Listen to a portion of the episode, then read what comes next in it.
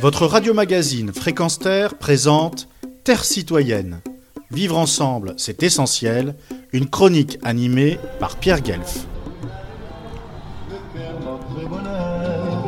C'est dans vos mains que demain notre terre sera confiée pour sortir de la nuit. Et notre espoir de revoir la lumière est dans vos yeux.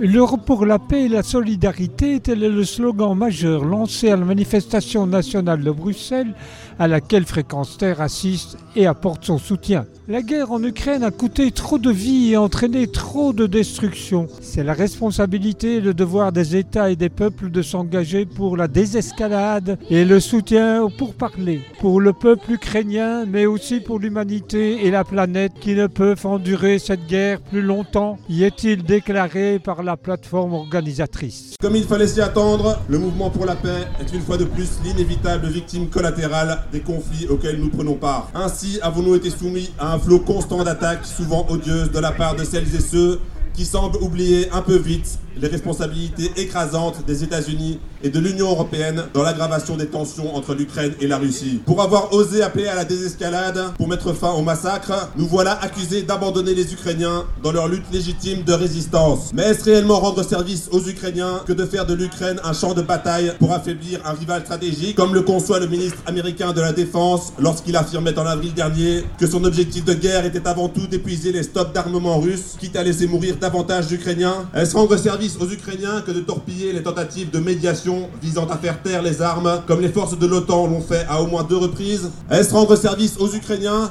Que d'en faire les otages perpétuels du jeu des grandes puissances, en leur offrant pour seule alternative le choix entre deux formes de soumission, entre un régime oligarchique tourné vers l'Est et un régime oligarchique tourné vers l'Ouest On nous a traités de lâches, de munichois, on nous a accusés de capituler face à Poutine. Mais est-ce de la lâcheté que de considérer qu'en tant que citoyen d'un pays qui abrite le siège de l'OTAN et des institutions européennes, notre premier devoir est de balayer devant notre porte et de dire qu'il est par conséquent de notre responsabilité de nous méfier des pyromanes qui prétendent aujourd'hui éteindre l'incendie qu'ils ont contribué à déclencher Non, il n'y a aucune lâcheté à s'opposer au militarisme ambiant qui s'impose de plus en plus comme la nouvelle pensée unique. Il faut au contraire saluer le courage de toutes les organisations et de tous les citoyens présents aujourd'hui pour combattre la logique de guerre et créer les conditions d'une paix dans la justice. Il importe de garder ouvert le dialogue avec ces voix, sans céder à la tentation des arguments d'autorité ou aux caricatures, mais en cherchant toujours à convaincre. Car nous aurons besoin de toutes les énergies tournées vers l'objectif d'un monde juste et en paix pour conduire les luttes de demain.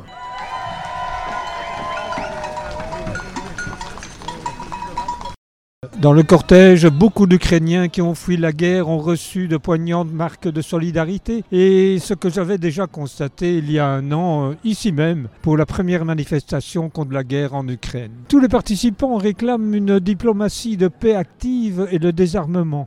Nous rejetons une politique basée sur la confrontation et la prolongation de la guerre. Tous les moyens diplomatiques doivent être déployés pour amorcer la désescalade et amener les parties belligérantes à un cessez-le-feu en vue de pourparlers menant à une paix juste et durable. Ensuite, un aspect très important et trop occulté par les politiciens, dont certains ont eu l'indécence de participer à cette manifestation.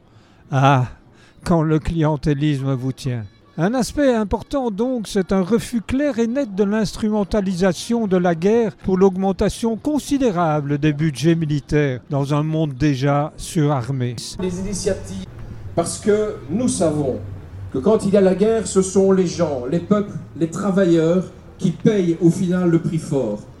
Ce sont toujours les gens, les peuples, les travailleurs qui meurent, qui souffrent, qui perdent leur vie, qui perdent des proches, qui perdent leur maison, qui perdent leurs revenus et qui payent souvent, durant des générations et des générations, la facture. Le peuple ukrainien endure un enfer et les répercussions se font sentir dans le monde entier avec la flambée des prix des aliments, des prix de l'énergie et des engrais et menacent de dégénérer dans une crise, euh, dans une famine euh, importante pour l'ensemble de l'humanité. Ce sont toujours la planète et les populations en particulier les plus fragiles qui payent le prix des guerres entretenues par nos dirigeants et l'industrie de l'armement. Au lieu d'augmenter les budgets militaires, il faut investir davantage dans la protection sociale, les services publics et la transition écologique fut la conclusion logique de ce grand rassemblement. Vœux pieux Action vaine, ceux qui luttent ne sont pas sûrs de gagner, mais ceux qui ne luttent pas ont déjà perdu, déclara Bertolt Brecht. Lutter pour la paix, donc pour notre survie, n'en déplaise aux sceptiques et aux pleutres qui regardent sans broncher. Nous ne savons que trop bien que l'augmentation, l'augmentation des budgets militaires est synonyme de diminution des moyens consacrés à la politique climatique, à la politique sociale et aux investissements nécessaires et urgents pour l'ensemble de la planète. Et c'est pour ça que tous ensemble, associations pour la paix, associations de solidarité internationale, mouvement environnemental et mouvement syndical, nous lançons ici et ailleurs en Europe ce message de mise en route rapide de réelles négociations qui permettront de garantir la paix, une paix acceptée et respectée par tous. Je vous remercie.